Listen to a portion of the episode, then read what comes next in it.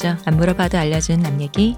아날람 196회 방송 2부 시작하겠습니다. 문쌤님, 안녕하세요. 이동규 대표님. 안녕하십니까. 안녕하세요. 쇼우십니다. 문쌤님, 마르크스 얘기 말고 다른 얘기 해보시니까 어떠셨어요? 어 저는 되게 재밌는데 음, 그냥 청취자분들이 어떻게 느끼셨을지가 좀 걱정이 되네요. 우리가 재밌으면 또 다 재밌어 하실 아, 뭐, 거예요. 그래. 보통 그렇더라고요. 네네. 그럼 다행이고. 나의 이 너무 거대한 비대한 자아인가? 너무 비대한 아날란족 자아인가? 남자친구를 너무 많이 사귀었어. 이것 봐 내 안에 이거 너무 커져버렸어. 근데 아직도 안 나타나셨나요? 아무도 안 나타나셨어요. 아 이거 참. 통장으로만 알 수 있어. 우리 네. 사이 그런 사이야. 통장 잔고 찍힌 것만 알 수 있는. 괜찮은데? 그럼요. 나쁘지 않죠? 네. 음. 아, 코로나 시대의 사랑이란 게 이런 거죠. 아, 언택트. 코로나 시대. 그렇구나. 언택트 시대의 사랑. 그렇죠. 음. 제 계좌를 따로 불려드려야 될까요? 그러면 표정 안 좋아지시는데. 대표님 표정 안 좋아지시는데. 아, 그렇습니다. 자, 어쨌든 네. 저희는 후원을 받고 있습니다. 갑자기. 이거 무슨 그런 거 있잖아요. 네? 아프리카 아이들이 오늘도 이 그거 하는 것처럼 이 대표는 플라스틱을 주워 먹고 있습니다. 여러분의 일회용 사, 일회용품 사용을 줄이신다면 이 대표의 플라스틱 섭취도 줄어들 것입니다. 뭐야? 플라스틱 먹는 미생물이 있다던데 저희 벌레 취급하시는 거예요? 아직 분열을 못해서 아, 너무 너무하네 이 방송. 단세포로 돼서 오늘도 이 대표는 줄임배를 음, 네 어쨌든 후원 받고 있고요. 네. 저희 그 유튜브 좋아요, 알 페이스북 페이지 뭐뭐 구독도 해주시고요. 네. 많이 와주셨으면 좋겠습니다. 감사합니다. 감사합니다라는 말씀을 빼먹었네요. 네. 감사합니다. 아 근데 진짜로 그 저희가 여태까지 이렇게 운영할 수 있는 거는 다 진짜 후원해 주시는 분들 덕분이에요. 맞아요. 정말로 엄청난 도움이 되고 있고 그분들 덕분에 그 다른 분들에게도 출연료도 소폭이나마 좀 지급해 드리면서 열심히 지- 방송을 진행하고 있습니다. 언제나 감사드리고 있다. 그래서 방송을 쉬지 않고 느껴지셨는지 모르겠지만 방송을 쉬지 않고 대표님 되게 네. 압력, 압박 많이 받고 있어.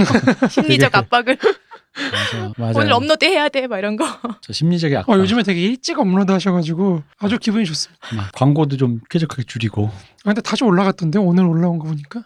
예, 그거는 그게 또 웃긴 게 그 제가 일일이 하지 않으면 일단 자동으로 좀 추가해 주세요 하면은 그렇게 덕지덕지 붙어요. 음. 어쨌든 걔가 포인트는 잡아주니까 그래가지고 제가 이제 거기서 빼요. 음. 근데 그게 하- 지- 자동으로 잡아주는 게 가끔 이렇게 오래 걸릴 때가 있더라고요. 음. 어. 업로드를 해놓고 한 몇십 분 있다가 어 아직도 안 잡혔어. 그러다 나중에 보면 광고가 잡히는 그럼 그때 이제 막 빼는 거죠. 음. 그래서 이제 조금 시간차가 있으니까 약간 좀 방법을 조금 더 익숙해지면은 음. 좀 열심히 해보도록 하겠습니다. 저 문쌤님이랑 방송하면은 그 얘기하고 싶은 거 있었어요. 저번에 그 뇌절이란 단어 있잖아요. 아 맞아요 맞아요. 우리 뇌가 혼미하다로 알았잖아요. 네. 그거 아니고. 난 내가 혼절 뭐 어, 이런 뭐 건줄 우리 알았는데. 그때 우리 다 그런 줄 알았잖아요. 근데 뇌절이 우리 게시판에도 얘기해 주시고 트위터도 얘기해 주시고 했는데 그뭐 유튜브로도 얘기해 주시고 이게 뇌절이 나루토라는 만화에서 나오는 그 스- 스킬 기술 이름인데 네네.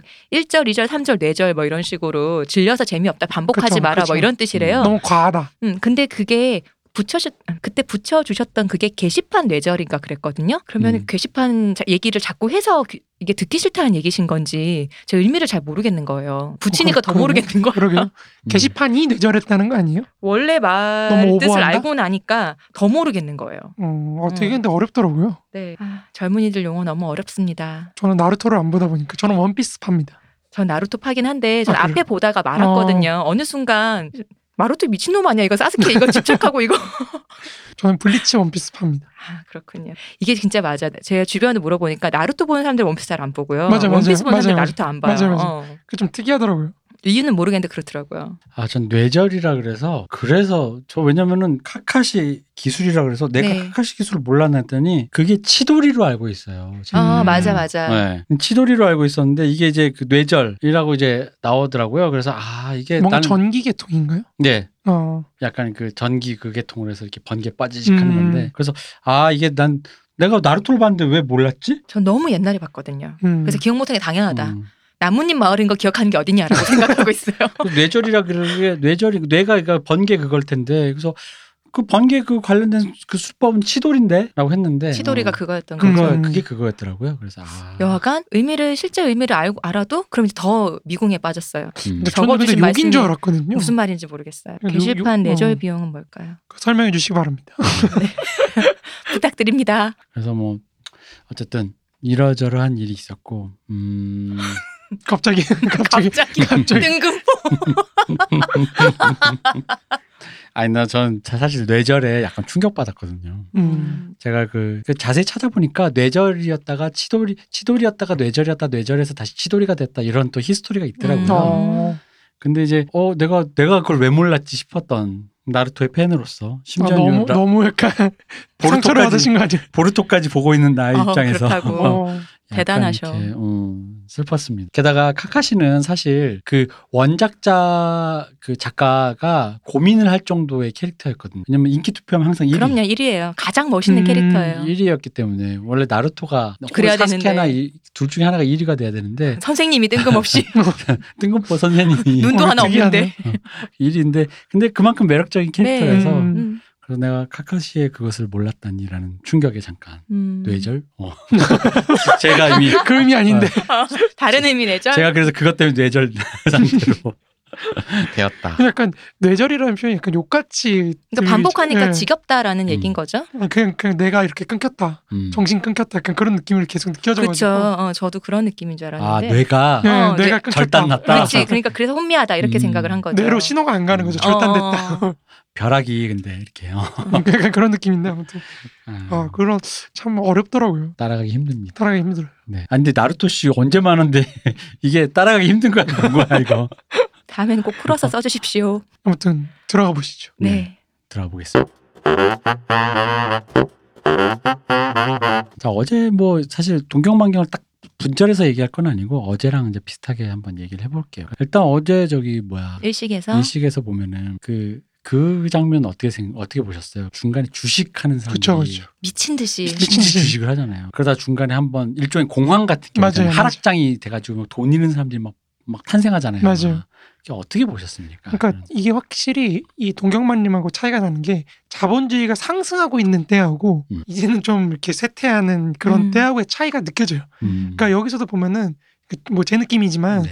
거기서는 사실 이 중산층의 삶이라는 게 굉장히 어떤 노곤노곤하다고 해야 될까요? 약간 음. 좀 평온하잖아요. 그죠? 여성의 삶이 되게 그냥 뭐 동네 돌아다니고 뭐 이러는 건데 이런 삶을 위협할 수 있는 게 여기서는 사실은 외부적인 요인밖에 없는 거예요. 음. 그런 금융자본주의라든지 뭐 냉전이라든지 음. 핵전쟁이라든지 이런 외부적인 요인밖에 없는데 사실 거기서 금융자본주의라고 하는 게 보여주는 게 어떤 무슨 뭐랄까요 좀 그냥 갑자기 닥치는 것처럼 이렇게 보여지잖아요. 네. 그게 굉장히 좀 재밌더라고요 저는. 음. 근데 이 동경만림에서는 동경만경. 아 동경만경에서는 동경살림하고 헷갈려. 동경만의 숲이 있어. 이게 뭐 갑자기 막 머리가 혼날. 아무튼 그 소설에서는 그런 어떤 외적인 어떤 충격이랄까요? 이런 게 거의 없잖아요. 네. 그러니까 그게 되게 대비돼서 되게 재밌게 느껴지더라고요. 음. 어, 어떻게 보셨나요? 근데 저 그거가 아마 이 감독님이 그 시절에 봤을 때는 되게 그 주식을 굳이 넣었다라는 게 되게 이제 좀 의미심장한 게 아마 그 당시 기분으로 충격적이었 던 것 같아요. 이 감독님 음. 눈에. 그러니까 그렇게 넣었던 음. 것 같아요. 일단 그 시끄러운 것도 있지만 사실 그렇잖아요. 우리가 주식회사라는 게 주식이라는 흔히 말하는 개미들의 돈이 주식에 투자되면 이렇게 어떤 회사의 가치와 투자금으로 이렇게 모아져 그렇죠. 자, 자본을 어, 공급하는 자, 어, 자본으로 이렇게 수혈이 되는 어떤 음. 그런 우리가 알고 있는 이론은 그런 거지만 실제 거기 이제 거기서 묘사한 대로는 그왜 흔히 말하는 왜 기업의 가치를 알고 투자는 가치 투자라 그러잖아요. 그렇죠, 아, 그렇죠. 이딱 뭐 기업에 찾아가서 사장님 만나보고 막 다짜고짜 실제로 그렇게 투자하시는 분 계세요. 음. 사장님도 막 만나보고 아 요즘 이런 거 개발하고 계세요? 아 그러고 하면서 이러면서 이제 그 기업의 가치를 보고 이제 들어갈 거냐 말 거냐 결정하는 분들도 있는데 그러니까 이게 흔히 말하는 정통 방법인 거죠. 음, 근데 이제 그 여기 영화에서 묘사했던 거는 가치 투자할 갭을 그냥 그렇죠. 루머로 맞아요. 루머와 맞아요. 그냥 옆에서 분위기, 듣고 어, 뭐 어. 이렇게 루머 뭐 무슨- 정보. 어 그리고 프론터 프론터 그 기세도 그렇잖아요. 기세 남들 다 사니까 남들 다 내려가니까 약간 그런 어떤 맞아요, 그 맞아요. 분위기에 음. 환승하는 그런 식으로 어쨌든 그 주식 거래소가 사실 그 주식 거래소는 이름만 딱 떼면 거의 투전판이잖아요. 맞아요. 음. 투기판이잖아요. 그러니까 그게 아마 이분에게는 자본주의라는 게 말로는 번지르르 한데 음. 그 돌아가는 메커니즘이 이런 식으로 천박하게 돌아가는 걸 그렇죠. 묘사하고 싶었던 것 같고 문제는 더 웃긴 거는 그런 거기에서 중산층으로 표상되는 주인공은 거기서마저도 유리되잖아요. 맞아요, 맞아요. 여기서 나는 몰라. 그러다 보니까 어떤 느낌이냐면 심지어는 그 엄마는 거기에 관계하고 있는 사람인데도 엄마조차도 사실은 그 정보에서 유리돼 있잖아요. 맞아요. 잘. 모르죠. 예. 그러니까 중산층이 그 안락함이 어쨌든 간 이런 것들로부터 유리된 상태에서 속절없이 당할 수밖에 없음에도 불구하고 굉장히 나이브하게 산다라는 음, 어떤 음, 그런 맞아요, 지점들. 62년도 영화에서 주식을 얘기하는데도 거기서 작전이 나오잖아요. 음. 저 되게 놀랬거든요. 맞아요, 맞아요. 어, 네. 작전 세력들이 한탕 확 해먹고 난 다음에 자기들끼리 샴페인을 맞아요, 네. 맞아요. 축배를 드는 거예요. 근데 그 옆에 지금 돈 잃어서. 있는 사람들이 앞에 음. 이 놓고 사기꾼 막 이러면서 어, 그 앞에서 축배를 드는 거예요. 그래갖고 간도쿠다. 음. 그 그런 근데 이제 그런 금융이 우리 사회에 뭔가 그러니까 그런 자본이 뭔가 잠 잠식해 간다 이런 음. 위기감이라는 걸 많이 했던 마- 그 묘사했다면 동경만경 확실히 그런 외부 충격이라는 게. 그러니까 흔히 말하는 뭐라고 해야 될까 실업 혹은 뭐 그러니까 왜 중간에 그 주인공 료스케가 육체 노동자면 사실은 왜 그런 거 있지 오늘 일이 내일 안 올지도 모르고 맞아요. 그럼 불안감 있잖아요. 음. 불안정성. 네, 어, 불안정성. 그 일이 불안정성 그런 부분에 대해서 묘사가 거의 묘사가 없죠. 없죠. 예. 그리고 그왜 친구가 요시노가 결혼한다고 관두잖아요. 네. 근데 그건 부분도 사실 보편적인 일본의 그 여성이 일본의 그 뭐랄까 화이트 칼라 여성이 결혼하면 일자리를 관두는 게 그 드라 제가 실제적으로 그런지 모르겠으나 드라마나 소설에서 많이 묘사되는 모습이다 보니까 보편적이라고 보면 그럼에도 불구하고 사실은 어 그러면 어쨌든 간에 여성이 결혼함으로써 자기 커리어를 결단을 내고 외벌이로 돌아설 수 있는 거에서 오는 그런 어떤 경제적인 그런 안정성. 안정성. 그러니까, 그러니까 요시노가 그 중간에 보면 그 요시노가 결혼 한다고 회사를 관둘 때 거기에 대한 걱정에 대한 묘사가 없어요. 맞아요, 맞아요. 어떻게 이거 뭐 이렇게 괜찮겠어라든가. 우리 같으면 사실 뭐 낙태를 한다든지 뭐 이런 얘기들이 나왔을 음. 텐데 아니면 뭐 결혼을 하더라도 좀 이렇게 어떻게 음. 집안이 어떻게 할 거냐 뭐 이런 얘기를 많이 하는데 혹은 언제 복귀할 계획이 그렇죠. 있다 없다 뭐 이대로 나는 뭐 가정주부가 꿈이었다 음, 뭐가 있다 음, 이런 게 음. 있는데 그게 아니라 너무 자연스러운 어떤 수준을 맞아요. 밟고 그러고 있다라는 거가 그러니까 그런 외부의 안정성을 그 전제를 하고 있다라는 거에서 뭐 어떻게 보면 자본주의가 고도화됐다라고도 볼 수도 있고 뭐 어떤 소설은 이제 그 연애 소설이라는 장르 안에서 그런 것까지 묘사를 하지 않음에도 불구하고 그런데 사실 소설이 그 부두와 오다이바 그 화이트 컬러 그 오피스 단지와의 그 대비로 이미 그걸 묘사를 하고 있거든요. 그러니까요. 그러니까 음. 되게 특이하다고 느낀 게 그런 네. 거죠. 이 영화 일식에서는 적이 되게 뚜렷하거든요. 음. 음. 그러니까 사회주의라는 세력이 이미 존재하고 있으니까 뭐 아까도 말씀드린 작전이 들어갔다 그랬을 음. 때그 주인공 엄마가 음, 이게 다 사회주의자들 때문이야. 음. 뭐 이런 식으로 얘기를 하니까 적이라는 자기 분노를 터뜨릴 수 있는 적이라는 게 존재하는데 이 소설에서는 그런 적이 될 수 있는 대상이나 이런 게 모두 다 사라진 맞아요. 어떤 그런 세상처럼 보인다는 거죠. 음. 처음에 요시노랑 대화를 할 때 우리 주인공 미호가 그 본- 되게 높은 고층 빌딩에서 일하고 있잖아요. 반대편에 이제 그 부두를 음. 보면서 뭐 뭐라도 단조롭다는 듯이 보- 매일매일 보는 풍경이니까 그게 그쵸. 동경망을 보고 있는 거잖아요. 바다를 보고 있는데 둘이 하는 대화에서 저기서 고질라라도 나오면 어떨까? 뭐 이런 음, 대화를 음, 한단 말이에요. 그러니까. 그러니까 그런 어떤 초현실적인 존재가 나와서 이 판을 뒤엎지 않는 이상 그런 자기를 위협할 게 없는 거죠. 음. 어. 그러면서 그런 대사를 해요. 만약 정말로 나오면 우리가 뭐 이러고 있진 않겠지라는 뭐 이런 대사를 한단 맞아요, 말이에요. 맞아요. 그러니까 그런 정도가 아니면 뭐 이대로 화이트 칼라인 이 삶에서 그대로 흘러갈 것이다라는 거. 그러니까 삶이 되게 단조롭고 음. 되게 어떤 정형화되었다고 해야 될까요? 그냥 흘러가는 그러니까 그러다 보면 말씀하다 보면 아까 1편에서 좀 잠깐 언급했던 것 같은데 이 영화랑 소설이 되게 순환 구조 같은 거예요. 음, 맞아요, 음. 맞아요, 맞아요. 그러니까 예를 들어 만약 일식을 선으로 보면 일식에서 그런 외부적으로 도래하고 있는 그런 어떤 자본주의의 어떤 그런 나이브한 그런 조건들을 다 상쇄시킨다면 어떤 뭔가 좀 더 나올 수 있을 것 같은데 그렇게 해서 결단을 내렸더라도 다시 또 안정화된 세계에서 그렇게 해서 안정화된 그런 거조차 이제 아예 생각 그렇죠. 고려조차 않는 음. 동경만경의 세계에서조차 사람은 이렇게 권태를 느끼고 음. 불안감과 느끼는데 그 벌- 부- 권태와 불안감을 느껴서 다시 한번 결단을 결단을 내렸더니 그 끝에 또 다시 일식의 처음에 도달한다는 거지. 약간 이게 순환 벗어나지 못해. 어, 순환 순환되는 이 지루함은 벗어나지 못해. 어 그러니까 그런 느낌이 좀 있는 거예요. 동경만경을 읽을 때 제일 그 웃겼던 게 그러니까 뭐랄까 육체성에 대해서 되게 맞아요. 절묘하게 설명을 해내잖아요. 그러니까 그 아까 그 끝날 때 이제 잠깐 언급했던 그 에로스 네, 맞아요. 에로스를 통해서 그 열정과 그것을 회복해내는데 거기서 왜 주인공이 이런 말 하잖아요. 몸만 있었으면 좋겠다. 음, 맞아요, 맞아요. 근데 그 몸만 있었으면 좋겠다는 말 하니까 친구가 너무 그 너무하다 너무, 이렇게. 너남그 남자를 너무 도구화 음. 취급하는 거 음. 아니냐. 그러니까 우리 식으로 우리 식으로 표현하면 너무 딜도 취급하는 거 아니냐. 인간 딜도냐. 인간 딜도냐. 그랬더니 곰곰이 생각하면 그게 자기 스스로도 몸만 있었으면 좋겠다라는 그 마음인데 그게 무슨 생각이냐. 그 거기서 이제 묘사가 아주 길지는 않았지만 알듯 말듯 하면서도 이제 좀 모르겠다고 싶으면서도 좀 곰곰이 생각을 해봤던 게 결국 그거 같아요. 그러니까 에로스라는 게 결국 에로스에 몰두할 때가 오르가즘을 느끼고 에로스에 몰두할 때 되게 몰두할 때잖아요. 집중할 때. 사실 남녀 관계도 그 가장 열정 적이다라는 게 남녀 간의 사랑이라고 보면 음. 여러 가지 감정 중에서 그 남녀 간의 사랑 중에서 중에서도 여러 가지 단계 뭐 만나서 데이트하고 대화하고 뭐 그런 거 중에서도 가장 일체감을 느끼는 건 어떤 그런 에로스의 순간이라고 보는데 음. 근데 그 에로스의 순간이 영속적이지가 않잖아요. 그것도 되게 음. 순간적이잖아요. 그러다 보니까 주인공 미호가 사랑을 믿지 않는 사람 입장에서는 믿지 않음에도 불구하고 오는 그 어떤 일체감 때문에 그럼 차라리 몸만 있으면 이 일체감이라는 걸 계속 누릴 수 있지 음. 않을까. 그러니까 이게 저는 약간 그런 식으로 느꼈어요. 그러니까 뭐냐면 우리가 자위를 하잖아요. 마스터베이션 하잖아요. 근데 그 동물들도 동물원에 갇혀 있거나 이러면 자위를 한다고 하더라고요. 그러니까 억압돼 있는 공간 속에서 제한돼 있는 공간 속에서 자신의 욕구 불만이나 이런 거를 그런 식으로 해소를 한다고 하더라고요.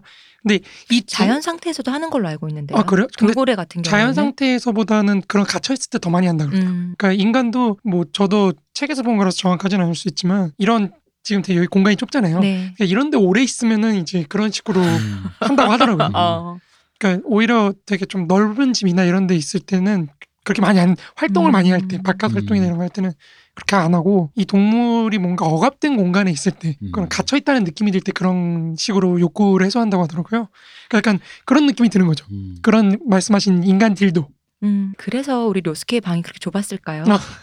음, 그럴 수 있죠. 그리고 이제 요스케 방이라는 게 약간 그 왜 그 공장 노동자 기숙사잖아요. 노동자들이 많이 있는 기숙사의 네. 그런 어떤 그건데 그 이제 일본은 우리랑 아파트 맨션 차이가 이제 부르는 기호가 다르잖아요. 네. 우리 아파트가 그쪽에서 맨션에 가깝고 우리가 빌라로 부르는 데를 아파트라고 네. 이제 말이 하는데 어쨌든 여기서 이제 묘사하는 그런 아파트 그 기숙사 그 노동자들이 있는 그 기숙사에 가서 뭔가 비 뭐랄까 뭐라고 해야 될까 그러니까 그녀의 주말을 거기서 보내고 오잖아요. 맞아요, 그녀가. 맞아요. 근데 그게 뭔가 그녀에게 일탈 같은 거잖아요. 그렇죠. 육체, 육체성에 대한 탐닉이죠. 네. 음. 육체성에 대한 탐닉이고 뭔가 그러니까 자기의 그 뭐랄까 일상적인 루틴의 공간에서 일탈된 공간이잖아요. 그렇죠. 그러니까 화이트 컬러인 그녀가 결코 거기도 묘사돼 있어요. 결코 갈 일이 없는 결코 갈 일이 없는 곳에 그러니까 비정형적인 공간 속에서 육체를 탐닉하러 가는 건데 그러다 보면서 고민하는 거잖아요. 내가 사랑이 사랑이 아닌. 그러니까 근데 그걸 모르겠다 보니까 오히려 자포자기적으로 그렇게 얘기하는 거. 몸만 있었으면 좋겠다. 음.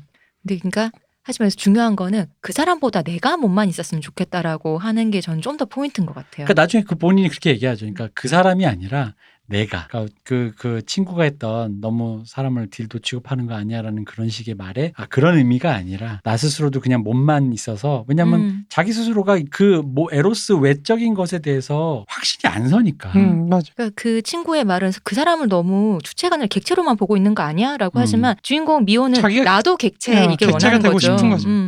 음. 그리고 자기가 스스로 여태까지 살아오면서 사랑을 부정했던 사람으로서 유- 그녀가 이 에로스를 이전에도 굉장히 에로스를 막 즐기다가 그 남자를 만났어도 에로스를 느낀다가 아니잖아요. 음. 그 남자가 섹스를 했을 때 그 관계가 굉장히 이전과 달랐다. 음, 라는 것이고 그러다 보니까 자기 스스로도 뭔진 모르지만 빠져들고 탐닉하게 되는데 그렇죠. 어떤 일체감을 느끼는 건데 이게 사랑인지 아닌지 모르겠는데 그래서 이제 확신이 안 서니까 만약에 사랑이 아니라면 아니어도 좋으니 그러면 누구나 다 사랑이라는 걸 느끼고 싶으니까 그럼 몸만 남았으면 좋겠다라는 의미의 몸이라는 거죠. 그래서 그러면 어쨌든 일체감을 계속 느낄 테니까 이 남자랑. 소설 속에서 딱 그런 표현이 나오잖아요. 탐닉하다와 빠지다는 다른 의미다. 음. 어, 탐닉하다는 탐닉하다는 감각적인 문제지만 빠지다는 건 영혼의 문제다라고 하잖아요. 근데 그래서 그냥 탐닉하고만 싶은 거죠. 사실은 근데 빠지고 싶은 거였는데 음. 빠지질 못하는 거지. 그러니까 그래서 저는 그 이 사람이 부장인가? 네. 그 사람하고 바람을 피잖아요. 네. 유분- 한 번, 예, 딱한번딱 그런 한번 자잖아요. 네. 근데 그걸 갖고 뭐 그 사람은 아무 의미도 없는 거지만 음. 자기는 되게 그거를 생각을 하잖아요. 그러니까 그 차이가 약간 거기서 음. 나타나는 게 아닌가 음. 그런 생각이 좀 들더라고. 그, 근데 이 관계에서 그 에로스가 에로스가 되게 핵심적인 관계임에도 불구하고 에로스하니까 생각난다. 이 드라마에서 네. 두 사람이 자고 나서 누워 있는 장면이 있는데 동경만경 드라마요. 예. 거기서 되게 되게 이걸 뭐라 표현할까 되게 되게 없어 보이는 이불에 둘이 발 이렇게 나와 있고 이렇게 되게 이렇게 뭐 이렇게 뭔가 햇볕, 햇볕이 비치고 있고 뭐 그런 거 아니에요? 뭔가 되게 그 장면이 참 별로였어요. 아 이걸 뭐라 표현해야 될까? 이게 없어 보인다라는 표현으로밖에 그렇다고 해서 그 남자의 가난을 묘사한다라기보단 그러니까 전체적으로 그림이 좀 이렇게 그림이 별로였다. 후지다. 아, 좀 어. 그림이 좀 별로였어요. 그래가지고 그 그림이 자꾸 생각나서 읽을 때 다시 읽으면서도 이게 왜냐면은 왜냐면 왜냐면 거기서 이제 그 에로스에 대해서는 그렇게 크게 많이 나오지는 않았어요. 맞아요, 맞아요. 근데 사실 제가 오히려 드라마를 먼저 봤었거든요. 그래서 이제 소설을 보다 보면 게 소설에서는 에로스에 대한 부분이 굉장히 음. 충실하게 묘사가 돼 있어요. 음. 그러니까 뭐냐면 이 여자가 섹스는 만, 그 흔히 말 이거잖아. 섹스는 만족하는데 감정적으로 모르겠어. 그렇죠. 앞으로 이 남자랑 같이 영원히 뭔가 꽁냥꽁냥 살래라고 하면 잘 모르겠어. 그래서 판단도 안 쓰니까 결정도 못 내리겠어라는 얘기인데 그러다 보니까 그런 의미로 에로스가 되게 음. 핵심적인 키워드인데 드라마에서 그럴 수가 없지. 그래서 그래서 한국인 제일과 만나는 게라는 그런 걸 넣은 건가? 잠깐만. 음. 네. 네. 왜요? 또뭐 아니에요. 아닙니다. 어, 그잘 뭐가 그렇게 마음에 들었을까요? 육체가. 잘 맞았나 보죠, 뭐. 맞으니까 그렇죠. 음. 있어요. 음. 있어요. 홍합이라는 게 있대요. 아니, 뭐 있겠지만 음. 그러니까 다른 데서 못하는데 왜 이 남자한테 그렇게 걸릴까요? 그러니까 잘 맞으니까. 잘 맞. 그렇게 하는 거야? 아, 나뭐딴 얘기 하려고 잘 했는데 맞으니까. 그냥 그렇게 넘어가죠. 어, 잘 맞으니까. 어. 어이쿠 깜짝이야. 그치, 얼굴 깜짝이야. 이렇게 되는 거지. 어? 이러면서. 기대도 안 했는데 어. 이렇게 어. 되는 거죠. 알겠습니다. 그러니 자꾸 한 번으로 안 되고 두 번으로 이렇게, 아, 여기서 끝내야지, 끝내야지. 아, 못 끝내는 거죠. 음. 음. 음. 그러니까 난 사실 제가 이거를 여러 번 봤는데 이게 그때그때 상태, 그러니까 읽을 때 상태마다 좀 이렇게 음, 느낌이 맞아요. 좀 달라요. 음. 소설이 연애 소설이라는 게 좀 그렇긴 한데 제가 요즘은 아니고 예전에 읽었을 때는 사실 여자 주인공이 육체를 탐닉하다가 결국 이제 남자랑 같이 하겠다 이러잖아요. 그때는 그게 약간 그때 내가 삐뚤어져 있었는지 여자 주인공의 정신 승리가 되게 오지다고 느꼈거든요. 아 물론 우리가 이제 좋은 말 여태까지 했습니다. 이렇게 그러니까 그런 의미에서 결단을 내리는 삶이라는 것을 또 주인공이 선택했다라는 그렇죠. 그런 관점에서 음. 있지만 이제 그렇게도 느껴졌던 거예요. 그러니까 육체밖에 없는 관계, 육체 말고는 어떤 효용성을 못 느끼는 관계에서 이 남자와 뭔가 다른 접점을 만들어 보려고 하는데 음. 접점을 만들질 못하고 있는 차에 그 중간에 그 접점을 만들어주는 메신저 역할을 그 소설 속에서 그렇죠. 등장하는 소설이 소설가. 예. 해주잖아요. 소설가가, 소설가가. 남자 주인공을 계속 그렇죠. 인터뷰를 해가지고 맞아요. 사실은 이 남자의 실제 얘기를 그냥 소설에다 써버리니까 이 여자가 이 남자가 얘기해주지 않았던 이 남자의 어떤 과거를 과거, 되죠. 속마음을 듣고 좀 더 가까워지는 느낌을 들으면서 자기 마음에 대한 확신을 느끼는 건데 소설가 너무 직업 윤리 없는 거 아닙니까? 맞아. 사실은 그쵸. 사실 그 얘기가 이- 최근에 이번에 최근에 한번 어, 터졌잖아요. 그러니까요. 어. 근데 그게 재현의 문제가 예술가들이 자기를 갖다 쓰는 건 어디나 다 있는 건데 그러니까 그게 사실 옛날에는 예술가에 대한 respect가 있다 보니까 그런 얘기를 그냥 이제 그냥 좀 좋게 말해서 뮤즈인데. 음. 너, 넘어가줬지 넘어가줬지 근데 이제 요즘에는 이제 그게 안 되는 거죠 그쵸. 네. 음. 음. 근데 어쨌든 그 장면에서 그렇게 뭐랄까 자기 저는 이 소설이 좋았던 점이 그렇게 해서 이 여자가 그 요스케에게 미호가 요스케에게 어떤 그런 뭔가 가까워짐을 느끼잖아요. 음. 음. 근데 조금 이 영화가 만, 이, 아니, 이 소설이 수준 낮은 소설이었으면 그래서 나는 너를 알게 됐어에서 끝났을 건데 그렇죠. 그걸 한번 깨잖아요. 음. 어 내가 이렇게 가까워졌다고 생각했는데 드디어 나는 이제 마음을 열었는데. 네. 어 열었는데 남자 가 그렇게 생각 안 하잖아요. 맞아요, 맞아요. 그리고 오히려 남자 입장에서는 또 좀 재밌었던 게 그거였어요. 전 남자가 마치 앞에 맥커피처럼 그 자기 가슴에 있는 그 상처가 맞아, 상처. 네. 첫사랑의 그 맞아요. 뜨거운 선생님. 상처였잖아요. 그래서 이 사람에게 되게 의미심장한 상처일 줄 알았는데 나중에 그 미호가 그 소, 소설 사연을 속에서, 읽고 네. 사연을 읽고 뭔가 가까워졌다는 느낌에 이 남자에게 좀 더 뜨거운 마음으로 다가섰을 때 이 남자의 시큰둥한 반응이 음. 저는 그렇게 느낀 거예요. 그러니까 이 남자에게 이미 다 소화된 얘기인 거야. 다 식어버린. 어, 그러니까 그냥 흉터로만 남은 것일 음. 뿐, 그게 내 안에 어떤 열정이나 그런 걸 하는 건데, 그녀는 오히려, 그러니까 그, 그 장면을, 파토가 나는 장면이 왜 좋았냐면, 그녀가 본 거는 이 남자의 과거라는 거지. 환영이라는 거, 음. 환영. 음.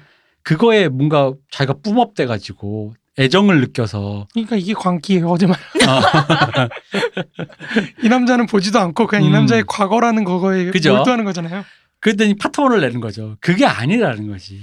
그 여기 안에서 미호는 사랑을 믿지 않는 어릴 음. 때부터 진정한 사랑 같은 거 없어 이런 사람이었잖아요. 맞아요. 근데 하지만 아까 우리 어제 제가 얘기했지만 500일의 썸머의 썸머처럼 어딘가 그래도 사랑이 있지 않을까라는 희망을 품고 사는 사람이란 말이에요. 음. 근데 그 료스케의 사연을 보고 나니 료스케의 그 예전에 그 행동을 듣고 나니까 아 이 사람은 정말로 사랑이라는 것 진실된 사랑을 믿고 그런 걸 행했던 사람이구나 이 사람이랑은 내가 사랑을 할 수 있겠다라는 그 그래서 마음을 열게 됐는데 음. 막상 료스케는 그냥 뭐 그, 그렇게 불, 내 몸에 불을 질러 가면서까지 사랑해봐야 지나고 나니까 아무것도 아니더라 끝난 사랑이더라 라는 그 태도에 서로 어긋나 버리는 음. 거잖아요. 그게 또 선생님하고의 사랑이었잖아요. 네. 제자하고 나이 차가 많이 나는. 음. 그러니까 그 선생님이 사실 느꼈던 어떤 불안이나 음. 이런 게 있는 거죠. 주변의 시선이나 음. 뭐 이런 것 때문에 더 그렇다 보니까 나이 들어서 오히려 더 허무함을 많이 느꼈을 것 같아요. 음. 그 선생님은 아마 다른 사람도 이미 몇 번의 연애 네. 경험이 있을 것인데 료스케는 고등학교 때부터 맞아요. 그 사람의 사랑 첫사랑이잖아요.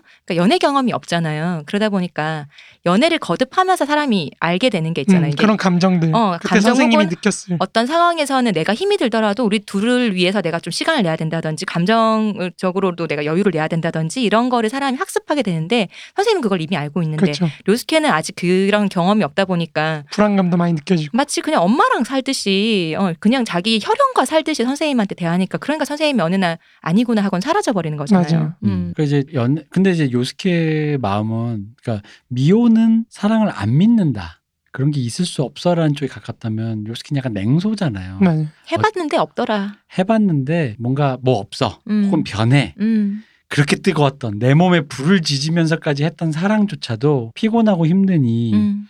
그런 조건 속에서 서로가 서로에게 그냥 뭔가 무관심해지고 근데 이제 그 방식이 또 재밌는 게 거기엔 약간 행간에 그것도 느꼈어요. 그녀가 떠났던 방식에 대한 또 불만 음, 있잖아요. 어, 그렇죠. 음. 그렇죠. 아무리 그랬다선 치더라도 어느 날 그렇게 종, 무례하다. 어, 사라져 사라진다는 버릴 거예요. 일이냐. 그렇게 사랑했던 사람이 이렇게 종적을 감추는 음, 거잖아요. 그러면 이제 헤어짐의 윤리 같은 거에서도 좀 이제 얘기를 한다는 거죠. 음. 뭐냐면은 그렇게 사랑했는데 물론 나도 개새끼였다고 치셨더라도 이게 이제 그 그것들이 어떻게 이런 이런 식으로 끝나는 거 아무것도 음. 아닌 거 그냥 하룻밤 야반도주처럼 사라질 음. 일인가 음. 그러다 보니까 자기 생각에 현타가 오는 거죠. 그렇게 뜨거웠던 사랑이 결국은 아무것도 아니니까 음. 그렇다면 나를 만났던 너가 너 나 그 얘가 그 미호가 나에 대해 사랑을 느낄까 말까 느낄까 말까 하고 있는 것 자체가 로스키 입장에서는 그렇죠. 뻔히 보이는 거죠. 네, 그냥 뭐 왜 왜 그래야 되지라는 거죠. 오히려 요스케는 좀 그 왜 여기서 건너갈게라고 생각하는 거 있잖아요. 물론 요스케도 중간에 갈팡질팡하지만 어떤 결, 요스케도 미호와 같이 결단을 내리지만 음.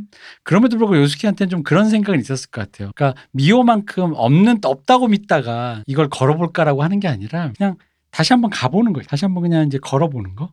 아니 뭐 그게 뭐 어려운 일이라고. 약간 약간 이런 느낌의 태도가 좀 있었어요. 보면서. 그게 그러니까 료스케는 그렇기가 이제 쉽지 않은 거죠. 왜냐면 음. 자기가 자기를 보아할 때 나는 빠져버리면은 앞뒤 안 재고 그것만 보는 사람이라서 그래서 쉽게 누군가한테 빠질 수가 없는 거죠. 물론 여기서 또 그런 맹점이 있어요. 사랑이라는 게 내가 하고 싶다고 되는 게 아니고 안 하고 싶다고 그게 안 되는 것도 아니잖아요. 그렇죠. 그러니까 그러니까 마리가 자기를 그렇게 좋아했는데도 그 음. 여자는 안 빠지잖아. 근데 우연히 그냥 그렇게 앱으로 그냥 채팅 거기서 만나 이름도 가명인 사람을 우연 잠깐 한 번 본 것만으로도 그 여자한테 너무 빠져버렸잖아요. 근데 더 빠지면 내가 어떻게 될까라는 거를 아니까 그래서 자꾸 사랑으로 우리 이제 감정으로 가는 것보다 둘 다 서로 다른 이유지만 감정으로 가는 것보다는 처음부터 료스케 자꾸 자자 그러잖아요. 자꾸 호텔 가자고. 음. 그러니까 너는 뭐 나한테 그거밖에 없어라는 사람을 그렇게 생각하게 만들잖아요. 료스케의 그런 감정은 그것 때문이지 않을까도 싶어요. 그래서 근데 그 부분이 좀 미묘하다고 보는 게, 그러니까, 그러니까 로스케가 사랑을 아예 냉소를 품고 있으면서 그러면서도 처음에 이 여자를 사실 처음 묘사는 초반에 둘이 이렇게 첫눈에 만나려고 반했잖아요. 그 만날까 말까만 할 어. 때는 되게 여자 여자 막 메시지 막 확인하고 막 되게 안달복달하잖아요. 안달복달하면서도 되게 막 너무 좋아, 뭐 사랑해, 없으면 죽을 거야라는 느낌이 아니라 어느 순간 갑자기 되게 그냥 뭐랄까 그렇게 메시지를 확인하면서도 그리워하면서도 그와 동시에 확 몰입하지는 않는. 음, 그- 하지만 내가 어떻게 될지 몰라서 음. 음. 자꾸 브레이크를 거는 느낌이 음. 응, 자기 그러니까 자신한테. 자꾸, 어, 자꾸 자꾸 그 어떤 여기서 뭐그 그리운데도 여기서 그만, 여기서 그만 그러면서 분신까지 하는 사람이니까. 음. 그 그만이라는 바로 지점이 바로 그 에로스였던 거죠. 요스케한테 에로스는 그쵸. 그거였다는 그러니까 미호에게 에로스라는 게 믿지 않는 사랑에서 유일하게 어떤 희미한 편리를 확인시켜주는 작업이었다면 요스케에게는 그 지점이 내가 멈출 수 있는 브레이크 걸 수 있는 그 한계 음. 여기서 더 가면 오히려 얘는 에로스는 됐고 에로스 넘어서 내가 이 여자를 뭐 어떻게 뭐 케어하고 더 자주 어떤 그러니까 왜 흔히 말 호구조사해서 서로 어디서 살고 어디서 하고 만나고 이런 것들을 하, 본격적인 연애 작업을 하기 시작하는 순간 나 자신이 고삐 풀린 망아지처럼 달릴 음. 게 너무 무서우니까 그런 식으로 이제 이 사람이 달려가는 거에 대해서 브레이크를 거는데 저는 그래서 사실 이 드라마가 아, 이 소설이 재밌는 게이 시선을 계속 분절시켜 놨잖아요. 네. 요스케의 시선과 미호. 그래서 그래서 그런 거. 내 읽을 때 상황에 따라 음. 조금 몰입되는 음, 느낌이 맞아요. 달라졌던 게 어쩔 때는 로스케에게 굉장히 음 맞아 이럴 때가 있고 어쩔 때는 미호에게 그럴 때가 있는 거예요. 음. 그러니까 전 이번에는 보면서 좀 미호에게 좀 더 많은 음. 몰입을 저도요. 했거든요. 아 이곳은 뭔가 고개가 끄덕끄덕끄덕 때리면서 음, 맞아요. 근데 네. 저는 결과적으로는 이 둘 다 두 인물 다 요약을 하자면 그럼에도 불구하고라고 생각이 들더라고요. 음, 그러니까 그럼에도 불구하고 내가 스- 결단을 내리겠다 이렇게 음. 하겠다고 음. 결단을 내린다 이거 자체가 그러니까 사랑이라는 게 그런 의미가 아닌가 저는 음. 그런 생각을 많이 했어요 사랑이라는 게 뭐 별게 아니고 뭐 어쩌고 저쩌고 어쩌고 저쩌고 하지만 그럼에도 불구하고 항상 그 끝에 사람한테 나를 던지는 거. 그렇죠 어. 끝에 음. 그럼에도 불구하고 난 가보겠어 하는 거. 가보겠다 그러니까 이게 좀 약간 오글거리지만 그렇죠 좀 오글거리지만 동경만경이 그런 의미인 거잖아요. 우리 앞에 동경만의 그 가- 바닷물이 흐르고 있는데 그래서 마지막에 헤엄쳐 온다는 게 그건 어. 거고 상징적으로도 원래는 거기에 직선으로 가는 전철이 생기잖아요. 네, 바다 속으로 네, 가는. 근데 이제 그거 생기기 전에는 이 헤엄쳐서 가면 바로 일직선인데도 불구하고 음. 거기 가려면 한참을 긴 돌아- 돌아서. 긴 돌아서 간다 그러잖아요. 너와 나 사이에 그만큼의 그 물리적인 거리가 있음에도 불구하고 근데 그거를 마치 그, 그 현대 뭐랄까 기술이 줄였듯이 마음도 그걸 줄인다라는 그런 설정으로 그래서 마지막에 헤엄쳐 온다는 게 오글거리지만 마치 보디가드의 마지막 장면에 Run to You 노래를 부르는 어, 거 그죠. 맞아요, 맞아요. 그러니까 그, 그. 그런 거예요. 그러니까 그죠? 전형적인 연애 소설 구조고, 음. 그러니까 사실 요시다 슈이치가 이렇게 막 문체가 화려하거나 음. 막 이렇게 막 그런 사람은 아니에요. 맞아 미사여구를 막 하는 사람은 아니죠. 그리고 뭐지 그 약간 되게 에피소드를 되게 드라마틱하게 쓰는 사람도 음. 아니에요. 퍼레이드 정도나 조금 약 간 조금 그럴까? 대부분이 글이 담담한데 읽다 보면 약간 그런 게 있어. 요 요시다 슈이치 글이 뭐가 있냐면 읽다 보면 그 이게 담담하게 쓰다 보니까 약간 파괴적인 장면이 그 사- 실제 다른 영화 뭐 예를 들어 무슨 부부의 세계 같은데 대놓으면 파괴적으로 보이지 않는 에피소드인데도 엄청 파괴적으로 보이는 거예요. 예를 들어 음. 여기서는 자기 가슴에 불을 지졌던 선생님과 그 장면이 그거잖아요. 선생님과 함께 동거를 하는데 음. 선생님의 그 장례식장에 같이 간 거. 그때 이제 선생님 집안의 장례식장에 음. 간 거죠. 그래서 자기는 스스로 이제 선생님의 남자다라는 어떤 신호 시그널을 음. 받아들이고 나름 자랑스럽게 갔더니 집에서 반대하고 있었으니까. 아, 맞아요. 주변 사람들이 옆에서 보면서 들, 들으면 들으라지라는 어. 식으로 혀를 끌끌 차면서 어린애랑 뭐 하는 짓이냐 그러니까 너무 열받아서 나의 사랑이 부정당한 거에 화가 음. 나고 선생님이 너무 안 돼서 내가 사랑을 증명하게 자기 몸에 불을 지른 거잖아요. 내가 내 몸만 보고 선생님 나랑 만나는 음. 거 아니에요. 이런 의미로 불을 질러 버리잖아요. 근데 그 지- 장면이 워낙 담담하게 나가다 보니까 되게 훅 오는 거예요. 그게 캐러멜 팝콘인가 다른 소설에도 비슷한 장면이 있어요. 뭐냐면 음. 주인공이 어린 시절을 회상하는 아주 희미한 기억을 기억하는데 어떤 느낌이냐면 엄마가 차 안에서 어떤 남자랑 앉아 있는데 울고 있는 거예요. 음. 근데 그게 나중에 생각난 거야. 근데 그 나중에 생각난 걸 생각해보니 엄마는 그때 어떤 남자랑 아마 로맨스를 하고 있었던 것 같아. 근데 음. 아마 헤어졌던, 거- 내가 지금까지 엄마가 우리 아버지랑 같이 사는 거 보면 그 남자랑 안 간 거겠지. 근데 음. 그 남자랑 뭔가 헤어지는 장면이겠거니 하면서 이해하는 그 장면인데 음. 그게 그 가족을 다루는 건데 되게 이 가족의 일상을 다루다 그 장면이 갑툭 튀 하는데 되게 뭔가 묵직해요. 음. 근데 이 소설이 항상 그런 식으로 써. 그래서 문체의 그 섬세함 때문에 그런 게 막 욱신거린다고 할까? 그래가지고 이번에도 보다가 오히려 그 불지르는 장면에서 어 이게 이렇게까지 힘이 있는 장면이었나? 그래서 저는 저는 좀 좋아하는 편이었는데 음. 의외로 이게 이분을 좋아하시는 분이 제 주변에 많이 아 없더라고요. 그래요? 저는 네. 좋아하는. 이 약간 또 이게 좀 그런 것도 있어요. 냉정과 열정 사이류의 네. 그 약간 그런 일본 소설 있잖아요. 그 그거의 일환으로 소개가 많이 돼가지고 음. 에쿠니 카오리 냉정과 열정 사이. 근데 여기서 약간 느끼는 게 약간 음. 그런 거죠. 그러니까 소설 자체가 그리고 있는 어떤 적대 세계랄까요? 그런 음. 거에 비해서 이 마지막 결단을 내리는 게 음. 너무 이렇게 좀 쉽다. 어, 불안해 보이는 거죠. 아 불안해 보인다. 네. 음. 그러니까 이 결단이 언제까지 갈까? 저는 혹은 말로는 그렇게 하지만 실제 행할까 싶기도 하잖아요. 그렇죠. 그러니까 어. 안 만나러 갈 수도 있는 거잖아요. 그러니까요. 그러니까 당연히 도쿄만에 헤엄쳐 오진 않을 거예요.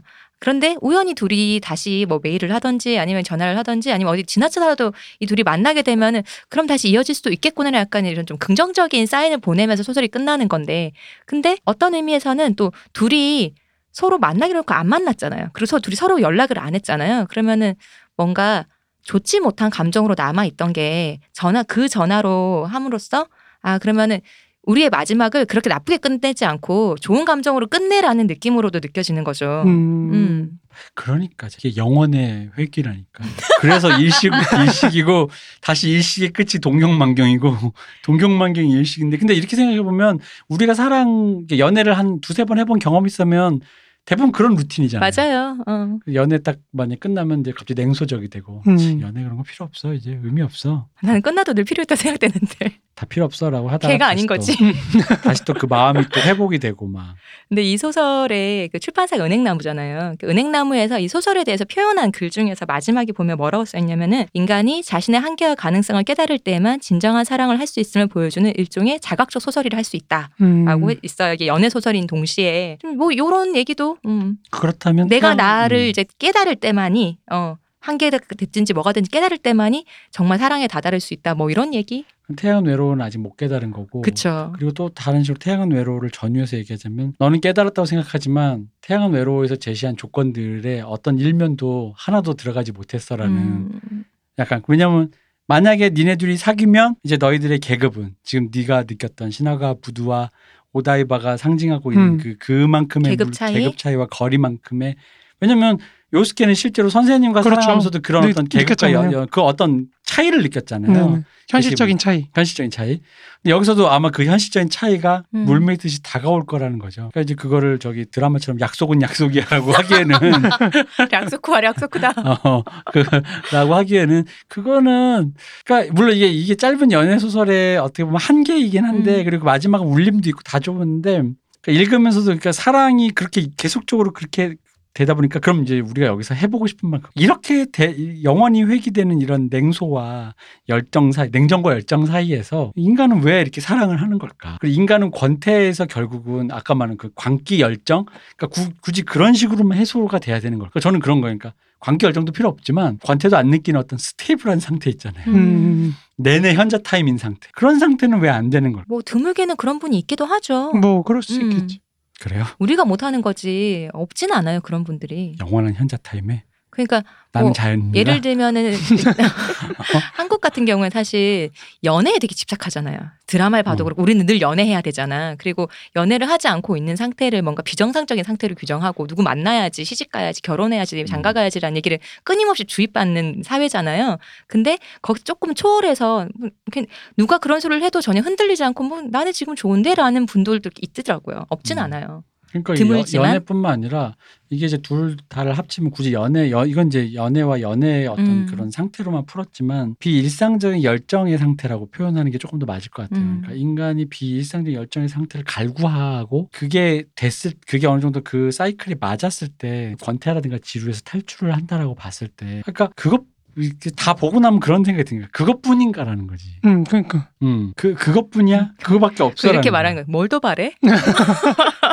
아니 그러니까 그러니까 갑자기 그런 생각이 드는 거예요. 종교가 이래서 있구나라는 생각이 드는 음. 거예요. 여기까지 음. 오니까. 그러니까 모르는 미지의 무언가가 어쨌든 간에 어떤 조건을 충족시켰을 때 나에게 주어진다라고 싶으면 그 다음은 예를, 그 예를 들어 던질 수 있잖아요. 음. 이게 나 이거 왜 믿, 믿음의 영역이잖아요. 내가 제가 믿음은 늘 기프트라고 얘기하는 게 그러니까 그쵸. 어제 제가 어. 말씀드렸던 것처럼 베버가 그렸던 음. 세계에서 인간은 의미를 되게 추구하는 존재인데 음. 그 의미를 찾는 게 사실 사랑만으로는 좀 부족하다는 거죠. 네. 삶의 서사에서. 그죠? 이랬을 때 내가 어떤 의탁할 수 있는 무언가. 베버는 그게 종- 정치라고 본 거, 음. 새로운 음. 종교로서의 정치라고 본 건데.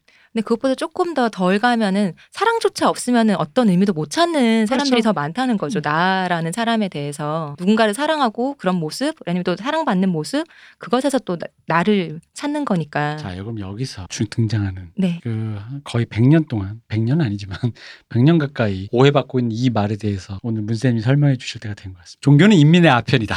아, 이게 각자 다르게 해석해서 각자 다르게 써먹고 있어요. 맞아요. 자, 원래 어떤 말씀이십니까? 그게 해겔 법철학 비판 서문에서 나오는 얘기인데요. 네. 그러니까 마르크스가 사실 종교를 보는 관점은 기본적으로 이런 거예요. 그러니까 우리가 자연이라는 거를 정확하게 인식하지 못하는 데서 오는 오해 같은 거예요. 음, 내가 자연 현상이라는 거를 정확하게 파악을 해서 그러니까 우리 속된 말로 과학적으로 음. 정확하게 원리를 이해해서 그렇게 하는 게 아니라 이게 오히려 인간의 그 현실을 바꾸지 못, 내 마음대로 바꾸지 못하잖아요. 현실을 음.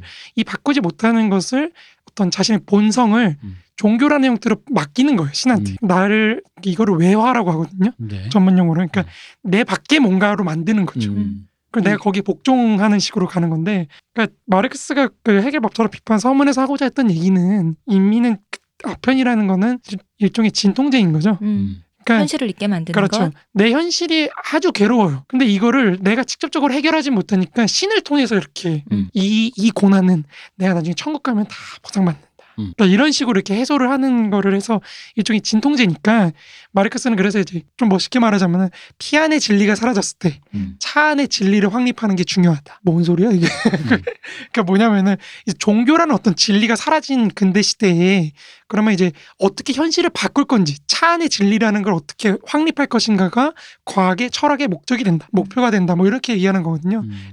현실을 바꾸면은 종교는 자연스럽게 사라진다. 음. 뭐 이렇게 보는 거죠. 그리고 이제 그런 해석도 되지 않나요? 그러니까 제 느낌은 그러니까 이거라도 약간 그 어, 그런 처음에는- 그런 것도 예. 있죠. 인민들이 이제 왜냐하면 처음 해석할 때 그 인민 그 종교는 아편이라는 걸 종교를 너무 한국에서는 특히 기독교에 대한 시, 그, 그 어떤 이미지가 워낙 안 좋다 보니까 마르크스가 너무 비판적으로 아편은 나쁜 거니까 인민을 홀리는 그런 악한 것이다라는 음. 느낌으로 해석하시는 분이 있는데 음. 저는 오히려 느낌이 그거라도라는 맞아요, 맞아요, 맞아요. 네. 이 해석이 이 해석도 맞아요. 네, 그 느낌으로 좀 읽혔거든요. 그러니까 그런 면도 있는 거예요. 음. 인민들이 자기 현실의 어떤 고통이나 이런 거를 음. 종교로 이렇게 해가지고 생각해서 네, 위로받고 그러는 거죠. 음. 그래서 그런 의미에서 진통제라고 하는 거예요. 네. 그러니까 그런 거라도 있는 것이 그거 그러니까 그런 류의 기능이라도 있다라는 측면에서의 약간 그 묘사인데 그게 이제 다른 부분들에서는 그 너무 이제 아편에 대한 부정적인 이미지를 너무 차 용해 가지고 종교가 인민을 홀리는 것.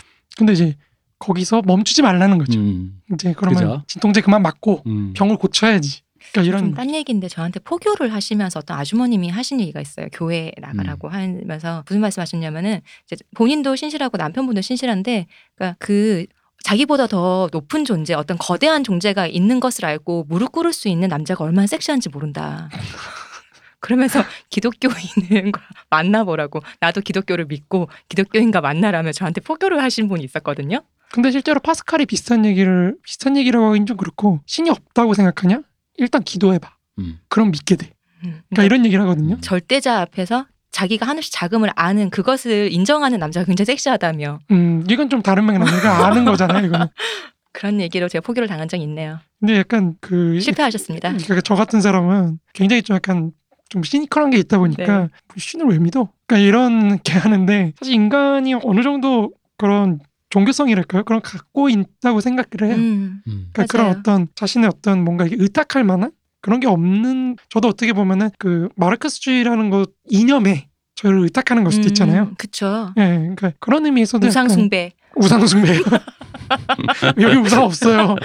마르크스가 우상인 거죠. 아, 아니에요. 저는 마르크스 아이돌이잖아요. 믿지 않아요. 레닌. 뭐 이제 어쨌든 그런 건데.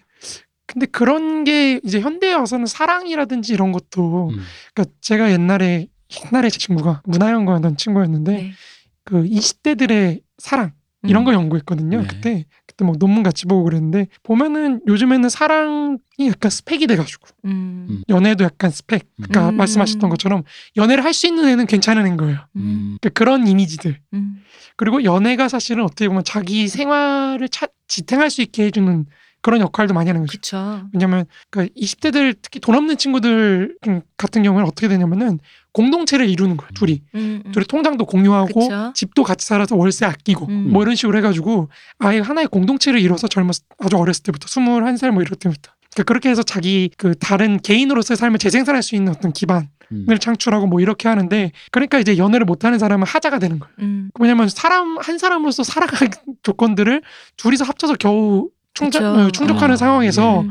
자기 혼자라는 거는 그것도 못한다는 거거든요. 음. 그런 의미에서 점점 한국 사회나 이런 데서 연애가 스펙화되는 그런 측면이 있다고 했을 때 그런 현실을 기반으로 해서 이 소설을 보면 너무 조금 낭만적이지 않나 음. 그런 생각이 좀 든다는 거죠. 아 그러면 이 소설이 나온 지가 꽤 됐으니까 거의 10여 년 넘었는데 2004년 작이니까요. 네. 그러니까 어쨌든 간에 일본도 이제 어쨌든 좀 지, 지는 해고 그렇죠. 이제 그런 의미로 보고 지금 전 세계적으로 솔직히 좀 자본주의가 모르겠어 이게 뭐 이래서 끝나는지 모르지만 이게 난리잖아요 뭔가. 네, 네. 음. 근데 말씀하신 우리 우리나 선진국이니까 네.